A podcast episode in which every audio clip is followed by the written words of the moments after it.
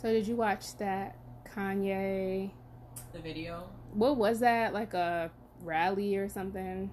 You know what? Like a presidential be, rally or something.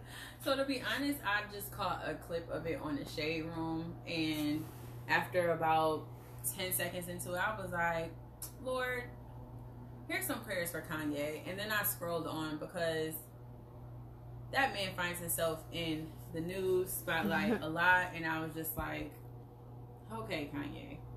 Yeah, it was definitely like a rally because you know he's running for president. I don't know if he's actually running. I don't know how say, many states he's actually or something because somebody no, attributed still, to mental health. He's still trying to get his name on different ballots in different states. So I mean, we know knowing this, but like it's not too late to. Different states have different deadlines. So oh. some states haven't met their deadline yet. I mean, we, you know, I don't think anybody's really tripping, but I say that with caution because that's what we said about 45, right. and now look at him. But yeah, I mean, I feel like a lot of people are kind of dogging him for what he said. And like, yeah, what he said about Harriet Tubman, like, don't ever come for Harriet Tubman. Yeah, like, yeah. we protect Harriet Kanye. Tubman at all costs. Don't ever do that. Ever but mix with the saints of blackness. Okay? Listen, okay, she is the ancestor. She's the president of the ancestor club, so leave her alone. Um, but I, at the same time, though, I think it's really important for people to remember that Kanye has been struggling with his mental health for so long, and I don't think everybody around him knows exactly what to do. Like nobody ever knows exactly what to do, right. and the only person that can be responsible for Kanye's mental health support is Kanye. You Kanye know, gotta love Kanye like Kanye love Kanye. Literally, but literally, like, cause everybody's like, "Ken, get your man. Like, come on, get come get him. Why you let him do this?" Like, I can't even imagine. I don't even like the Kardashians. Yeah, I don't either. And in full transparency, like what we were talking about a little bit earlier, like I was one of those people that was like but she need to go get him. And mm-hmm. why is she letting him do this? And but you're absolutely right. Yeah, like, it's like we can't make her responsible for it. Yeah. Like I want to be like, girl, get him. Like stop everything else and and help him. But like maybe she has. Right. And maybe, maybe that's what tried. she's doing. And maybe the fact that we didn't see her in, in that video in Shade Room was her helping him by taking herself out of the spotlight or the equation. I I don't know. I can't even imagine. But it has to be hard to have that like talk with Kanye like, "Yo, you're not taking care of yourself. Like you're off your meds." Yeah, like I mean, I definitely have people in my personal life that are going through similar situations and it is it's very hard to watch somebody that you know and care about and love kind of go through these phases of like these manic phases and mm-hmm. depression and things like that and feel like I don't know what to do or say to help you snap out of it, mm-hmm. you know. But I also know that this is something that you have to take ownership over. Like it's your journey, it's not my journey right. to, to go through for you.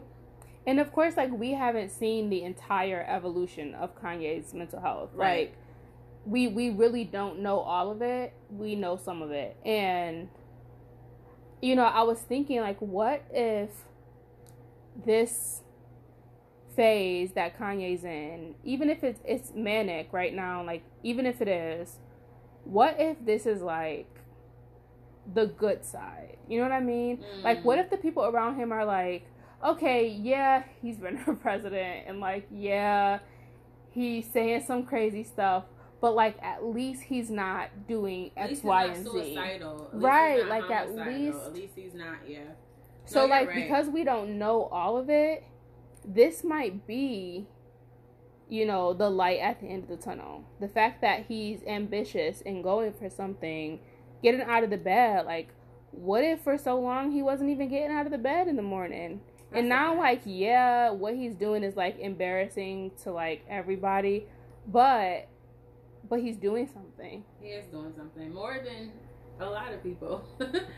So while I would never vote for him, and I really think that like if you want to support the community, first learn about what the community needs. Educate yourself. Yes, you know, stop history, stop talking crazy. Yeah. You know, and I say that very loosely. loosely, but you know, just stop talking and just start learning. If that's what you want to do, Right. Um, listen. Listen to like so. listen a I'm lot. a big music head. Like literally, I think in my former life, I was either a music producer or manager or something like that.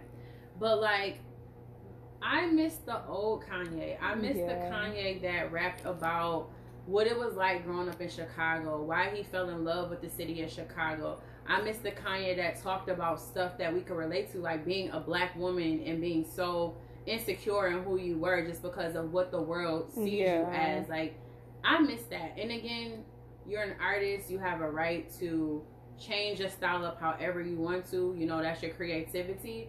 But it's like, I miss that Kanye. I can't even lie. Like, yeah. But I'm praying for Kanye, man. me too. I'm supporting him from a distance. You know, I really think somebody should take that microphone out his hand and, you know, maybe put him in the studio and let him just make some music. Let him figure out another way to express his ambition. Because running for president ain't it. But, it's not. I mean, the man is but I'm rooting for him. talented. Not for president, but for. well being. Because I'm rooting for everybody black. like.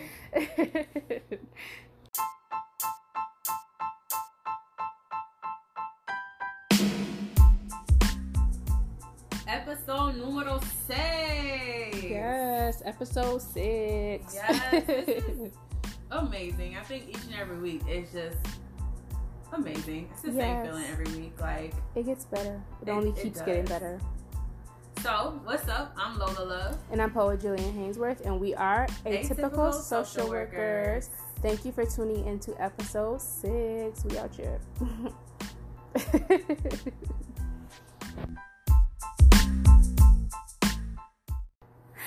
so, what you got for me? Fear of talking about difficult conversations Mm-hmm. and some of our recent or non-recent experiences. So, how do you normally react when you know that you have to have a difficult conversation, whether it catches you off guard or whether you like preparing for it all day? Like, what are some of the ways in which your body just naturally like reacts to that? Mm, I guess it depends on what who I'm having the conversation with. Okay. You know, there are some people that even if I have to have a difficult conversation, I'm like, all right, it's all right, it's cool. We just gonna get through this. It's fine. And there are other people where I'm like, I have anxiety and I can't sleep, and I'm like, how am I gonna approach this? Mm, But I um I always write my points, like bullet points of Okay. what I want to say, because I find that getting it out before I say it helps relax my muscles and like makes me feel a little less tense about what I need to say. Um but I don't really like if somebody approaches me and I'm not really expecting it and it's a really difficult conversation that they are initiating with me, hmm I almost instantly put up a guard and I have to in the moment pull that back down. Like, hold up. People like need to be able to check me too. People Yeah. need to be able to, you know, bring things up with me too. So I feel like I have definitely evolved, or at least Mhm. I, I like to think that I've evolved. If you know me in real life and you're listening, please let me know if I've evolved. um, but no, like in full transparency, like I definitely in my like teenage years and stuff, not proud of it, but I was I was a firecracker. So like it's not that I I live for difficult conversations, but like it was kind of like if I had to have one, it was like I was preparing for war. Because number Gotcha. one, I was going to win the argument. Like it wasn't even a question. I had bullets. I had factual information. I did research. I was going to win that conversation. period. Um, and as I've gotten older, I've realized that it's it's not having a difficult conversation. is not about who wins and who loses from the Mhm. conversation, but both parties or multiple parties, however many people are involved, should definitely seek to take away some form of growth from the Yeah. conversation. Um, but I think my physical reaction is like it's normal. Like I get I get butterflies in my stomach. Um, my hands might get like a little bit sweaty. Mhm. Um, in the moment, I definitely have a tendency to, depending on who I'm talking to, I might fixate on like a certain point. Like I might focus on a spot on the wall or like look past you versus mm-hmm. like looking at you. Um, just so I don't get nervous about what I am trying to say. Mm-hmm. Um, I guess if somebody was approaching me with a difficult conversation, I know that my physical reaction is definitely to get like I can feel my face getting hot mm-hmm. because I'm like, whoa, where did that come from? Like I just be minding my business, mm-hmm. and that just came out of nowhere. So yeah, I mean, yeah. But I also like remind myself because I have to remind myself when I'm doing this too. I feel like sometimes we have the difficult conversation in our head, but we play out both sides of the conversation. Mm-hmm. So sometimes we are prepared for the conversation to go in one direction, and it's not the direction it's going in. Sometimes in your head, a very simple conversation is going to turn into an argument. So then when you approach it, it's like you ready because in your head right, you, already know the way it went. But then when you talk to the person and they're like, "Oh, oh, I'm so sorry," or "Oh, I get what you're saying," or you know, they give you the same energy in return, it's like, oh, okay, I was all hyped up for nothing. Like, right now I can go about my day. Everything's better. Sunshine, rainbows. Um, I feel like um, nine times out of ten is not as bad as as we perceive. You it. perceive it while you're like mentally preparing for it. Do you feel like it's more difficult to have a conversation or a difficult conversation with a professional, like a colleague or mm-hmm. a supervisor? or with somebody from your family or friends group? I think my personal life. I think having difficult conversations with people that I actually like love and care about and would feel like I'm missing something if they were not in my life. That's harder for me. Mm-hmm. Um, now that I'm in my new job that I love, like the people that I work with, most of them I already know. Mm-hmm. So it's like I already have some sort of a relationship with them. And I haven't had to have any difficult conversations, but I feel like it'll be pretty easy to approach those conversations. But like with my family, you know, it's different. Mm-hmm. It's just different. Um, when you're having difficult conversations at work, there's a level of professionalism that your supervisor or whoever you're having the conversation with has to meet you with. Yeah, you just with your family. you don't know what's about to be said. You don't yeah. know what's about to happen. Um, and then also just the idea of or the risk of hurting your family. You know, our family they take what we say a lot more personally right. than our peers at work. So you don't want to hurt anybody, but like you want things to change or improve. So it's I think it's a lot harder with family and friends. I, w- I would definitely agree with you. Like I feel like, and maybe this is mad cutthroat, but at work, I'm not trying to be your friend anyway. Right, as per my last email. I am not trying to be your friend. Like, granted, I have worked in places and developed friendships with people in those spaces. But for the most part, I'm there to do a very specific job. And if you are standing in the way of me doing that job, then we are going to have this conversation. And however it plays out is how it plays out. Um, I do feel like there has been times in my professional life where I'm like, darn, I guess I do wish I was that person that went to work and created these life sustaining friendships sometimes. But most times I'm just like, eh, I just want to get my work done and go home and mind my business. Mm-hmm. Um, but with friends and family, I feel like that that's the the thing that you just can't be careless about. Yeah. Because unless you're absolutely trying to like dead a person after that conversation, you know that you can't go into difficult conversations with friends and family with that same energy. Like you have to know, at least for me, I try to be aware of no matter how angry I get, I know that there's like a certain point that I can't hit below. Yeah. And so there's like certain things that no matter how say. bad I get, I'm just not gonna say it. Right. And usually I'm the person that if I have a rough conversation, especially with my siblings, I have two brothers. I'm the one that's apologizing. Like I'm the one that after a few hours I'm like, okay, well, I reflected on our conversation and I could see where you were coming from, but I also hope you could see where I was coming from. But just know that I love you. Mm-hmm. And I find like it's important to do that because the older I get, I cherish the fact that for the most part, I have a very close knit family, Mm-hmm. and not just like my immediate family, but just even my extended family, like my cousins, my aunts, and stuff like that. And I grew up in a family that we always debate and talk about difficult things in general. Like literally every single holiday, we are having a debate about something, and it kind of is what makes our family our family. But the thing that I love about it is we can have the most awkward or difficult conversation, be pissed off, walk away for a minute, but then if I see my cousin the next day or a couple days later, it's all love. Mm-hmm. Um, so I definitely value being able to mend the relationships with my personal group um, after having a difficult conversation. See, but also like how I am as a person is I won't say that I just like move on from people cuz that's not ever the case, but I also I will only let myself go so hard at understanding or someone or trying to get them to understand me. Well, maybe not understanding them, but definitely trying to get them to understand where I'm coming from. Um, and that's with anybody. That's with friends, family, coworkers. I feel like I spent so much time in my life trying to be understood and trying to get people to feel where I'm coming from and like read past my words and see my intentions see my heart, you know. And as I got older, I'm like, you know what? I'm just going to try to be the best version of myself.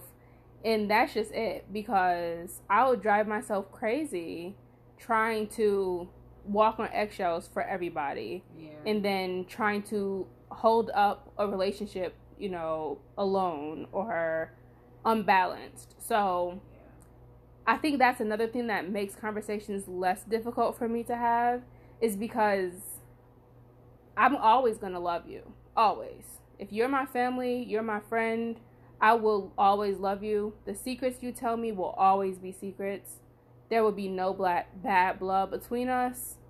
But if we get to the point where it's like, okay, we are growing apart. We are going in different directions or you know, I really don't feel seen or heard in the the relationship, whatever the re- relationship may be. I'm just like, okay, well, you know, thank you for playing. Like, I don't know what to say. I'm gonna go now. like, I love you. Call me if you need me, but I'm gonna go home now. You know, so it's like, And it's interesting because I guess in terms of like personal relationships, if and when it came to romantic relationships, I definitely, um, and I don't know if this is a great thing and this might just be putting me out there, but unfortunately, I have cultivated the ability to have very um, business minded conversations on the relationship front.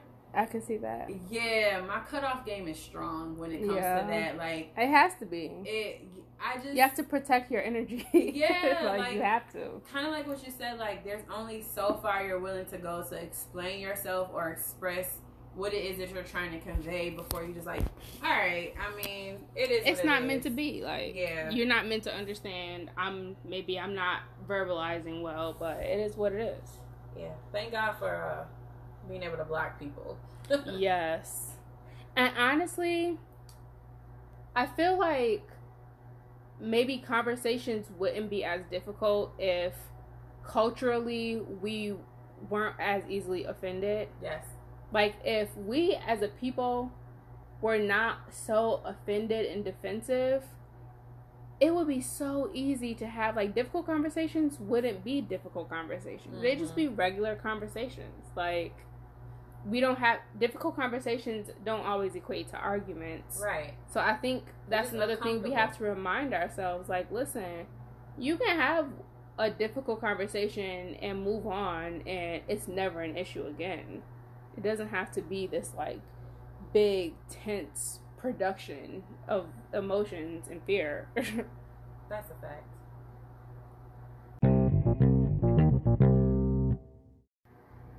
so, in other news, in other news we can't really seem to get away from having difficult conversations, yeah i mean i think professionally and personally. a normal part of life Yeah, like in every part of life. We have to we have to have them.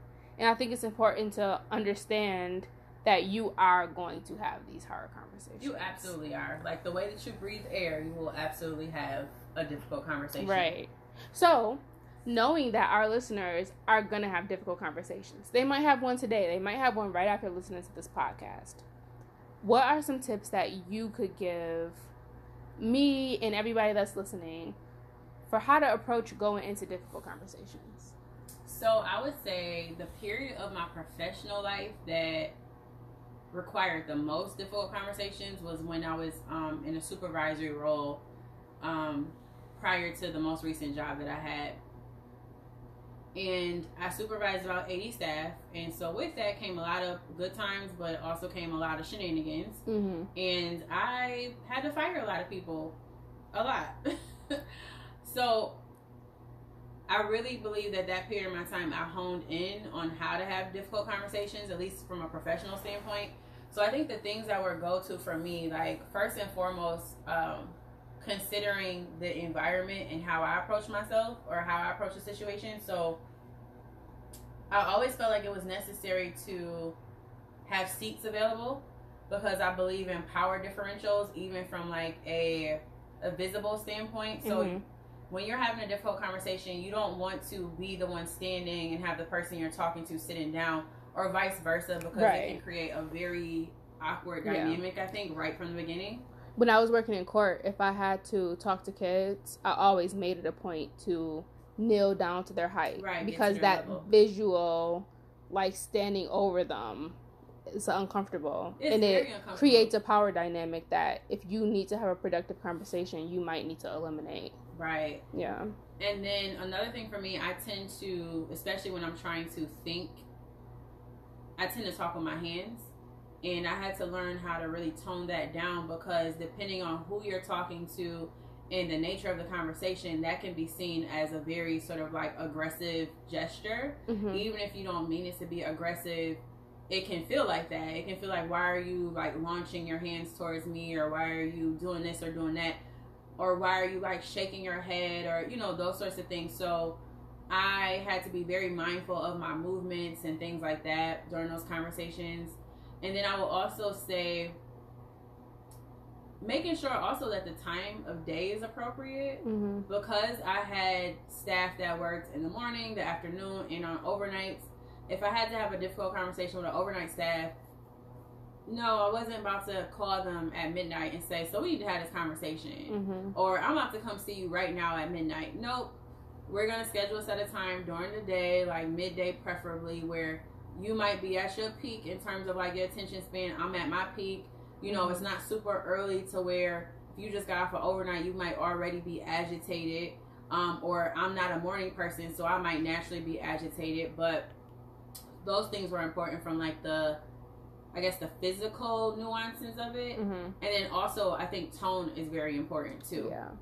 Um, you definitely, definitely want to be mindful of your tone because to be too loud or, you know, too loud can be aggressive and too low pitch can seem very passive, almost like, what are we talking about?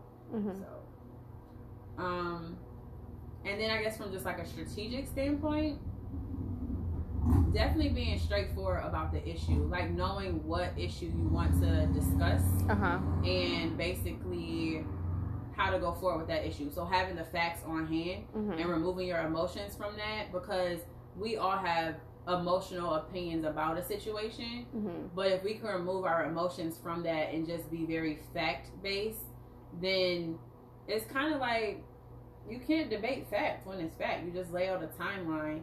Yeah. Um, and I had unfortunately I had to I did not enjoy firing people. Like I promised I didn't.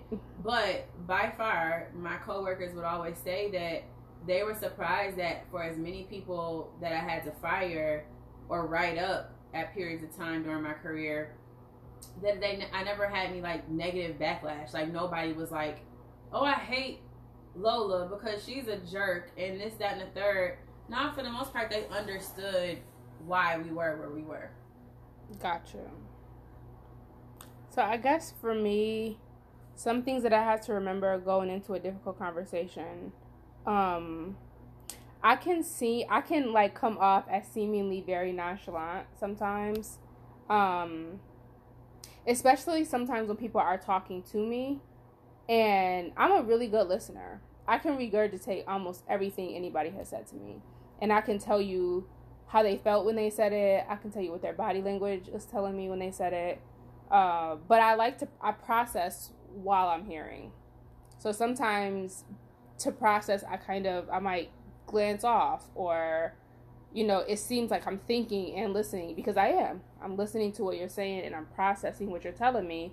Um, coming from the field that I'm coming from, there was a lot of like making really fast decisions so I have to understand a lot about a person in a short amount of time and then make a decision that's going to be safe for them, especially with clients who have a high lethality risk. Mm. Um, so some of those skills or some of the ways that we had to quickly hear and process information, I kind of have unknowingly adapted to like just life. Mm-hmm. So sometimes people are talking to me and I just seem very nonchalant. So that's something that I try to be mindful of when having a difficult conversation because I don't want it to seem like I don't care about the conversation because in actuality I care so much that I am literally breaking down every word you're telling me like a, I mean, in order to point. understand it because uh, even once that conversation like, so you can like come super prepared to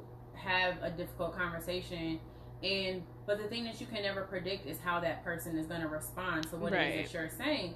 And I have been in situations where I perceived a situation with an employee to be one thing, and then as we're talking and they're telling me all these other factors that led up to this one thing, it's different. I'm starting to now rethink my decision. I'm starting to rethink what I felt the outcome of the conversation yeah. was going to be from like a employment standpoint. Yeah. And so it's okay to go in with a particular thought in mind or a stance and mm-hmm. then have to maybe back down from that if you're getting more information that you didn't necessarily have in the beginning. Yeah. Another thing that I have practiced and worked on is um mastering the revisit. You know, sometimes just because you have prepared to have a conversation and just because that conversation is happening does not mean that conversation has to end in that moment. It doesn't mean that you have to walk away with a solution. Sometimes it's smart to get both people or both parties at the table and have everybody just express themselves and then come back with a more goal oriented um, mindset because you can't always get all the feelings, all the emotions, all the frustrations out on the table and then instantly come up with a solution it's just not logical to always do that. So, um, I've really worked on being like, okay, let's let's walk away and really think about what we just said and let's come back to this conversation and kind of look at it again with a new lens. Mm-hmm. Um, I think that's really smart. And then lastly, um, just being really mindful of not saying things to people that I would not be okay with them saying to me, right. and not saying it in a way that I would not be okay with being approached. It's a huge respect factor. I am so so so huge on respect. Um, and I mean, it could also be like a, a hood thing, like you know, sometimes all you got is like respect. respect. That's all you have. And I I know for some people like it sounds funny, but it's true. Like sometimes that's really all you have is your character and your word and your respect. And those are three things your character, your word, your respect that I try not to ever compromise. So when I'm approaching people, I try to constantly think, even during the conversation while I'm processing, how can I respond to this in a way, if it even warrants a response? Because everything does not warrant a response. Some That's things true. you have to take, hear, understand, and not respond to. Yeah, you gotta um, be okay with silence sometimes. You have to. But if it does warrant a response, how can I respond in a way that I would be cool with? Because I know that character, my word, and my respect is important to me. So I have to treat everybody as if those three qualities are what's most important to them as well. I will also like I know I'm talking a lot from like a supervisor standpoint, but some of you may be social work supervisors or just supervisors in general with whatever you do. Uh, you might be an older sibling that is a supervisory job as well. Um, so, but from the standpoint of sometimes the trajectory of the difficult conversation is honestly happening way before the conversation happens. So, like, especially in leadership roles, you have to be a leader that leads by example. So, for instance, I can't be a supervisor that is always late to work and then a week later try and have a conversation with an employee who was late to work. That literally doesn't make sense. And the first thing that that employee is going to do to set me off is to bring up the fact that I was late also. So you have to be comfortable with like owning your own flaws as well. And in some difficult conversations, it may require you to bring up those flaws and be honest about those things. Mm-hmm. But then also don't be afraid to role play conversations. Like I used to do that a lot actually. Like if I had to talk to somebody and I was nervous about the context of what we were talking about, I might say to someone who's close to me, like, hey, can you just can we just role play this really fast so I can make sure that I'm saying it right, so that I'm expressing myself the way that I want to come across versus the way that I thought I was coming across. So role don't be afraid to role play. And I mean, sometimes you could just straight up ask people, how would you tell me that I'm gonna get fired if I kept coming to work late? You know, sometimes you just really have to put people in that situation. Um, another thing that I, I do for a living is I, I teach, and but I'm teaching a large group at once. Sometimes if one of my students, and most of my students are teenagers, um, if they start to like get a little disruptive, I have to put them in my shoes. And I say, you know what? Okay, how about you come up and facilitate this activity? Or, you know, like I, I give them a task, give them a role. And I think sometimes people just don't understand what it feels like to have to be the person to bring up the conversation. Right. So sometimes you can even say, like, okay, you can t- say what you need to say and then ask them. So in the future, if I had to say that to you again, how could I say it to you in a way that'll make it an easier pill to swallow? You know, like you can ask people, let them evaluate your approach. Um, of course, there are going to be people who are going to be bitter and be like, I wouldn't have said it in the first place, you know, but you know what you have to do right. for your role. You know the conversations you have to have. But allow people to help you grow. It's ever evolving having these conversations. Um, the conversations aren't always new, but the people we're having them with are new. Absolutely. So you're constantly learning yourself and learning the people that you're talking to. So yeah. So pay attention to the skills that you develop along the way because just like you know Jill just said, the players may change, but mm-hmm. the script is still the same. Listen, the game don't change. the players change, but the game does not. So, and like again, like you can practice. You can practice how to have conversations. You can write yourself notes. Right. I know some people when they're anxious, they might forget what they wanted to say or like they draw a blank. So like take notes, keep bullet points, follow up the conversation with an email if that's what you need to do. Um again, it's okay to have to walk away and revisit the conversation. But at the end of the day, you just want to make sure that you're being productive and yeah, that definitely. the goal of the conversation is to make something better, make yourself better, or make a relationship better. Yes. Um, and if that's not the goal, if you're really just trying to argue, just don't waste your time. Yeah, don't waste anybody else's either. Like have really have an objective to what it is that you want to see as an outcome to that conversation and specifically so outside of a professional context especially when you're having difficult conversations with friends or loved ones or people that are close to you in a non-work related way you definitely want to make sure that you preserve the relationship. Like if that's a relationship that you value then you have to make sure that one the conversation that you're trying to embark upon is worth the turmoil it might cost in that relationship. And if you feel like it's not worth it then maybe it's not such a big deal that needs to be talked about in that moment. Maybe it's something that you need to self reflect on and then realize, I think I just made this a big thing versus mm-hmm. it actually being a big thing. But maybe it is a conversation you need to have. And so if you need to have it, have it because also mm-hmm. not having difficult conversations can absolutely ruin a relationship. Yeah. Because you just kind of start to tiptoe around the person. That's yeah. also not helpful. Yeah. And have the relationship I mean have the conversation at an appropriate time too. Like like Lola was saying earlier. Sometimes when like my mom knows I'm upset about something, even if it's not anything to do with her. Like let's just say she knows that I got into it with my sisters. I also have two I have two um, older sisters who are twins. So that's just hard. Like I grew up in a house with two sisters who are twins and I was just the youngest, the one without a, an other, right? um but there are times where she knows that we're arguing and she'll be like, Jill, you need to talk to your sisters. And I just be like, I'm not ready. And she knows for me, if I'm angry, I am not going to have a productive conversation. Um, if I feel slighted, if I feel like I need to defend myself, the conversation's not going to end with hugs or a handshake. It's just not. Um, and I know that about myself. Like I know, and I'm still growing, but I'll say like I'm not ready yet. It's not a good time.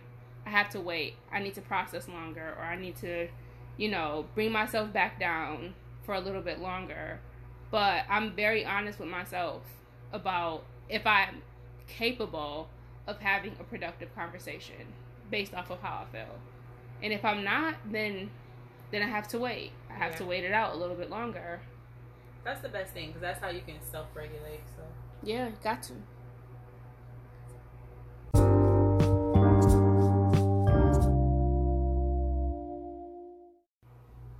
Dear typical. typical social worker.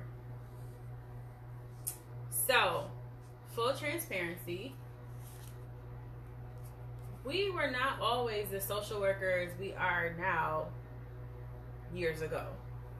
Everyone has to start from somewhere. And again, like this segment is never meant to tear people down, it's meant to bring awareness to areas where we all can self reflect and improve.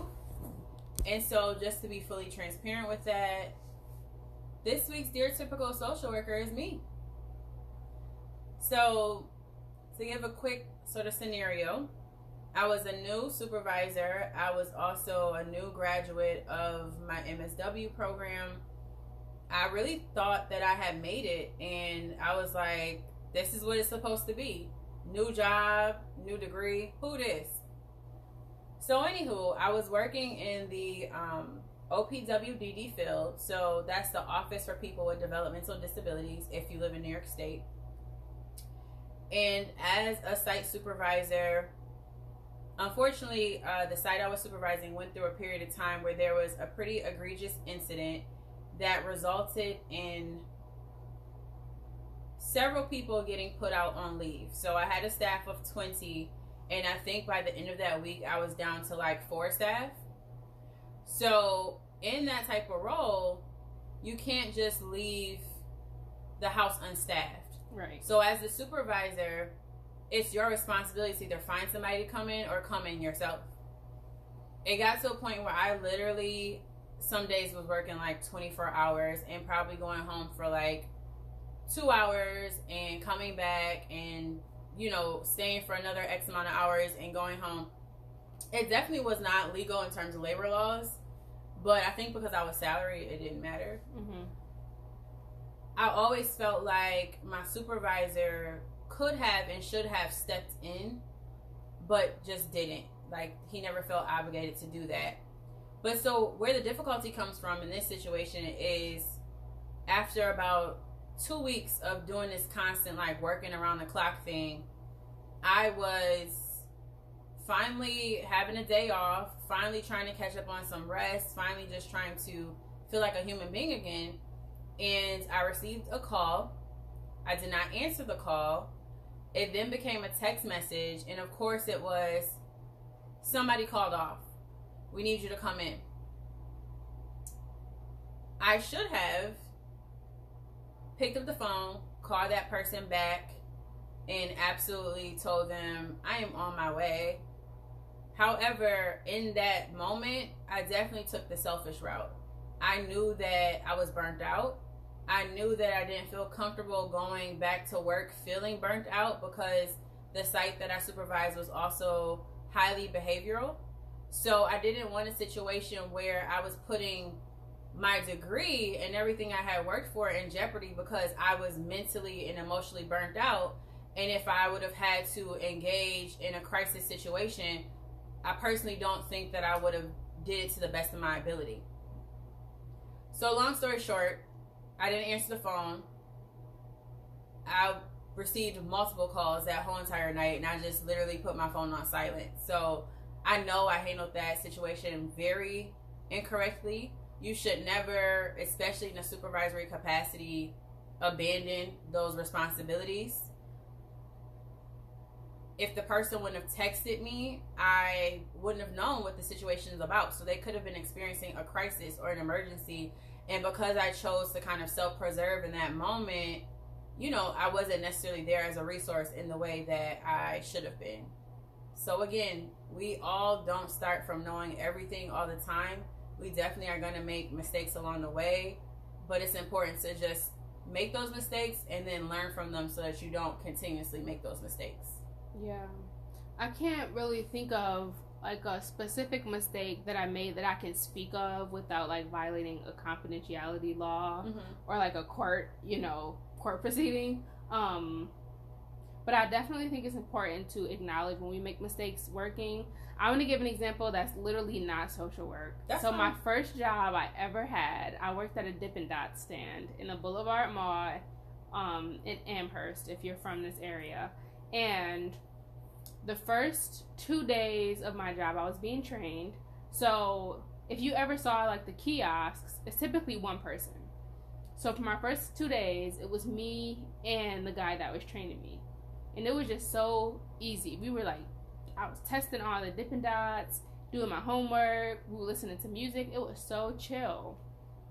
So then when it was time for me to like work on my own, um, the first couple of hours of my shift were pretty light. It was like a weeknight at the Boulevard Mall. If you're from here, then you know it was dead. It was like yeah, like people don't really go to the Boulevard Mall unless you literally have to go to like one specific store and you don't even plan on walking through the mall.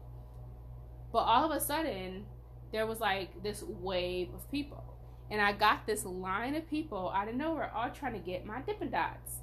so they're like mixing it up, like, oh, I want half birthday cake, half cookies and cream. And I'm like, this was not covered in my training. so I'm like trying to figure out, you know, how to do everything. And someone paid and I, I, I will never forget a small Dippin' Dots was three dollars, right? So someone gave me a ten dollar bill, so I should have gave them seven dollars back. But for some reason, I thought that ten dollar bill was a twenty dollar bill, so I gave them seventeen dollars back. So they actually came up. It was a come up off of me because I I wasn't paying attention, and I I don't even know um, when this happened. Um, yeah, I just I don't know. So after I realized what I did, because I was counting the tray, and I'm like, why am I short? Like, why am I? I'm shorter. I should have like fourteen dollars more than I have. Um, and I was like, so I looked in the tray and I saw a ten dollar bill in the stack of twenties, and I'm like, mm. oh my god, I I did not do that on my first day. I gave money away out of the cash register, like to a stranger. The person did not say, oh, I only gave you a ten, you know. Um, so I had to call my supervisor and just be like, okay. So I just gave away some of our money, like, you know. Um, and I was like, I'm gonna get fired. This is my first job, and I'm gonna get mm. fired from it because I just made a really stupid mistake. Um, and luckily, when I told them, they were like, okay, like we'll fix it. And I was like, you can take it out of my paycheck, you know, like I I want to fix it. And they didn't end up doing that. They just kind of chalked it up to the game. It was like, you know, we just it's okay. It's not the end of the world. Um but I think sometimes we just need to look at it like you know, I made a mistake. I messed up. I like we can't beat ourselves down every time we make a mistake. Uh, we don't know everything. Nobody expects you to know everything. Um, the job I have now, I was at a at a voter registration um, event with one of my coworkers, and he's like, "Yeah, we don't expect you to really know what you're doing for like a year." So it's like I'm in a director role. Like I have a lot of responsibilities, and they still don't expect for me to have it all together for a year. Mm-hmm. So imagine how many times I'm about to mess up in the next year. Like so many. There's gonna be so many times where I'm gonna feel like I dropped the ball or I should have handled that differently. But it's okay. It's okay. Um, in social work, sometimes there's a lot riding on the decisions that we make, and there's Absolutely. a lot riding on the way we decide to approach the work that we do. And that's important to remember because every little mistake is not just a little mistake. Absolutely. And I just ownership is everything because it speaks to your integrity as a professional. You are definitely going to make a mistake at yeah. some point in time. You're probably going to make more than one mistake. And it's okay. And I guess what sometimes makes it difficult in social work is that, just like Jill said, with what we do professionally, sometimes making a mistake can definitely have a lasting detrimental impact on the client, on the organization that you work for, and things like that. So you shouldn't be careless in what you do. But absolutely, the moment that you recognize that you have made a mistake, it's important to like own that mistake and find out how you can rectify it. Yeah. If you're not sure how to rectify it, talk to a supervisor, talk to a colleague, you know, kind of brainstorm. Obviously, keep things confidential that have to be confidential, but use your resources so that you can try and mend the situation as best as you can. Yeah. Um, I can even think of a recent example with my current job where I was actually just telling Jill this today before we started recording. I had to relay some unpopular information because um, I work on a college campus, and with everything going on with COVID 19, campus is going to look different in the fall. And so, right now, one of my current responsibilities is doing um, orientation sessions. And some of those sessions are with parents. Now, parents are amazing but very excited, even more so than their child, um, for school getting back into session and for, um, you know, seeing their kid off to college. And I had to tell a parent the other day um, who is from New York City that they would not be allowed to move their child on campus. And I said that because that was the last bit of information I had heard prior to that call. And it definitely spiraled. And they definitely all the parents on the call definitely expressed their disdain with what i said. It was very uncomfortable um, but i tried very hard to maintain my professionalism and stuff like that. And wouldn't you have it as soon as that call was over i received an update that said surprise one parent will be able to move their student onto campus. And so immediately I was like mortified because I'm like, so we just had this whole back and forth rebuttal, and basically it's gonna look like I was just making stuff up because now the information has changed. And I could have just said, you know what, the call is over, whatever, I'm gonna move on with my day. But instead, the next morning I got up about seven o'clock in the morning. I found the list of registrants and I sent them a good morning email with the updated information. And I felt like it was the right thing to do because I knew that that was difficult information for those parents to consume. And I also didn't want a situation where, again, they called a different department or talked to my colleagues mm-hmm. and they're like, where did you hear this information from? That's that's not accurate. So I had to take ownership over misspeaking or speaking out of turn even though that was the information that I, I knew of going into the call, once it changed, I had the responsibility to also shift the focus of the information as well. So taking ownership is definitely everything. Yes, take ownership, approach your problems, expect to make mistakes. You're not perfect, um, but learn from those mistakes and then don't make the same mistake again. That's where we draw the line. Right. Don't make the same mistake. Don't do it twice. twice. You get one time. One. That's it.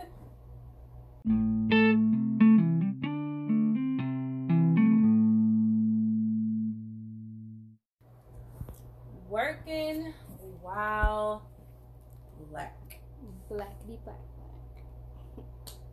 So I am black. okay. if you didn't know.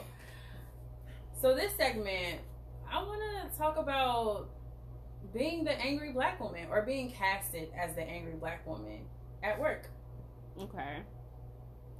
So I feel like for the most part I'm a pretty optimistic person. I try to make people feel accommodated around me and I, I think it has more so just to do with my natural personality versus anything else. Mm-hmm. But I have realized or become more aware, I guess, of the fact of my desire to appear more accommodating in certain situations for fear of being casted as like an angry black woman, mm-hmm. especially during times of like difficult conversations or if I'm going into a business meeting and I have to communicate unpopular information. I find myself really trying to think of ways to make myself more aesthetically pleasant. Yeah, like, and it's, it's super frustrating, honestly, because I, sh- I shouldn't have to switch up. I shouldn't have to stress so much about what it is that I'm about to say when I know a white man can walk into a business meeting and literally tell everyone that they're getting fired and no one would necessarily blink twice to say that it was a character flaw on his part. Yeah. I guess for me, um, I can be very direct, like very direct, and it's not because I'm rude or anything, but it's just because like why beat around the bush? Like let's just say what we gotta say and we can move on with our day. Um, that rhymed. Hashtag Jillian the poet. um, but I and I'm also a very passionate person. Like I am very passionate about what I do because I've been in the situation where I needed help so many times and I don't take it lightly at all. Not even I don't play with it. Um so I know that that passion mixed with that straightforward attitude mm-hmm. can make me seem like I have an attitude problem. Um and it used to really bother me because I'm like, I can't be the only black girl and be the girl that everybody thinks is mad. And then one day I was talking to one of my friends about it and she was like, Well, do they ask you if you're mad? And I was like, No. And then I was like, you know what? If they really cared about if I was upset or why I was upset, they would say something. They would ask me. That's true. They ask me everything else. They ask me if they can touch my hair. Right. They ask me, you know, if I can get sunburn. They ask me all of them stupid questions. so you can ask me if I'm mad. You can ask me what the problem is. And if I don't say there's an issue, there is not an issue. Um, so I kind of have been getting away from that. And then I'm just feeling real bold, like bold in my blackness lately um maybe the past year or so mm-hmm. i just feel so comfortable in it that it just doesn't even matter. I don't even care. If you think i'm angry guess what? I am angry and i got a lot to be angry about in this world and you're not angry. So what's wrong with you? Like what's your problem? Because if you understand what's happening around us you would be angry too. Um and I just I don't know I I refuse to accept the label of the angry black woman. Oh, I and agree. I, I agree. So other that. people may put it on me or may label me as that, but I'm not. I'm not accepting that. I'm not drinking the Kool Aid. I mean, I think even just from the standpoint of being a woman, yeah, a man can walk into a meeting and be considered passionate about an issue. Mm-hmm. A woman is seen as being emotional, emotional about yeah. an issue, right? So just even the dynamic of the the language that we use to describe probably identical situations, mm-hmm. you know, and then on the standpoint of just male female, and then you have black female, we're just seen as just like irrational when it comes to things that we're passionate yeah. about and it's one of those things where it's just like you can I've literally walked into meetings sometimes with facts, information, excerpts from things because I that's just me. I like to research. I like to know what it is that I'm talking about. And I've literally watched a white male counterpart have a whole entire meltdown in a meeting. Yeah. Yet people Nobody are looking at me and saying like, one, look what you made him do, mm-hmm. and then two, uh, we we just we think you might be too attached to the situation I didn't just throw a whole hissy fit in front of a whole entire Yeah. room full of people. But and and it's sad because at the same time I've seen close colleagues of mine in former settings resign from positions that they had that they were effective in, but because they were tired of trying to advocate for what they felt was good Yeah. And being casted or seen as this like negative entity, like it gets draining to Mhm. always be cast as the villain. Yeah. And I just black women are here to stay. Number one. Mhm. We are the fastest growing rate of advanced degree students in this country. So we're not going anywhere. We're going to be in your boardrooms. We're going to be in your classrooms. We're going to be on your hiring committees. We're going to be on your firing committees. So number one, get used to that. We're here. Yeah. And then second of all, get to know us for who we are as people and as professionals. And then respect us as that professional the same way that you would anybody else. And then that's when we can start to work and move past this whole angry black woman label, I think. Yeah. And I think like if you're a black woman and you're listening to this, like don't let anybody gaslight you. Don't let anybody try to force you to own an emotion that you don't own. Right. If they think you're angry, don't lose sleep over that. People think a lot of things about a lot of people. And their thoughts about you aren't going to pay your bills. And their thoughts about you aren't going to get you evicted. So, at the end of the day, I think remember why you're there. Remember who you're working for.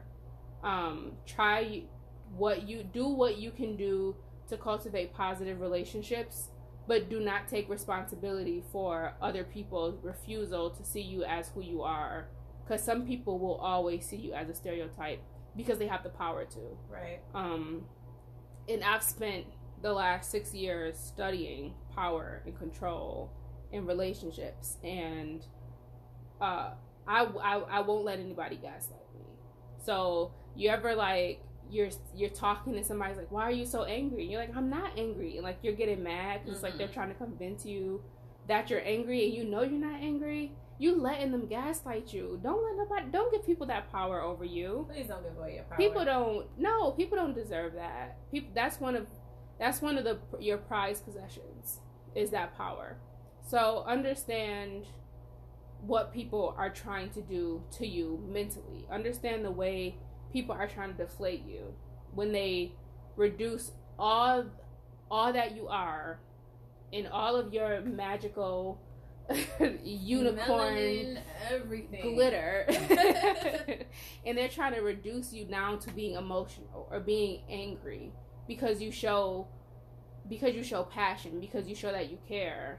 But guess what? That same passion and that drive that fire in you could be what stands in the way between your client having somewhere to sleep at night or feeling like somebody cares about them Mhm. um your students dropping in school dropping out of school or staying in school like that is something that people will be drawn to that passion and that fire so don't let anybody extinguish that don't let them reduce you down to angry they're mad Mhm. they mad because they not you They You know what Beyonce you know said. What talking about.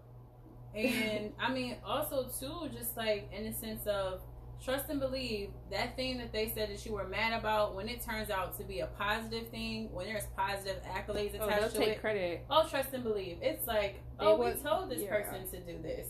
they want to be in the photo op all of a sudden they trained you they gave you direction they were your inspiration like no don't let people do do that to you there is no such thing as the angry black woman as a like a category of people right. it does not exist we don't own that and we don't have to own that we don't have to let that term keep being normalized in our culture Right. And if you are angry, own your anger. It's yours to have. Everyone goes through periods of frustration Right. and anger. So don't even allow that to be a situation where now you're repressing feelings that you truly have because you're afraid that somebody's going to put you in a box with Yeah. those feelings.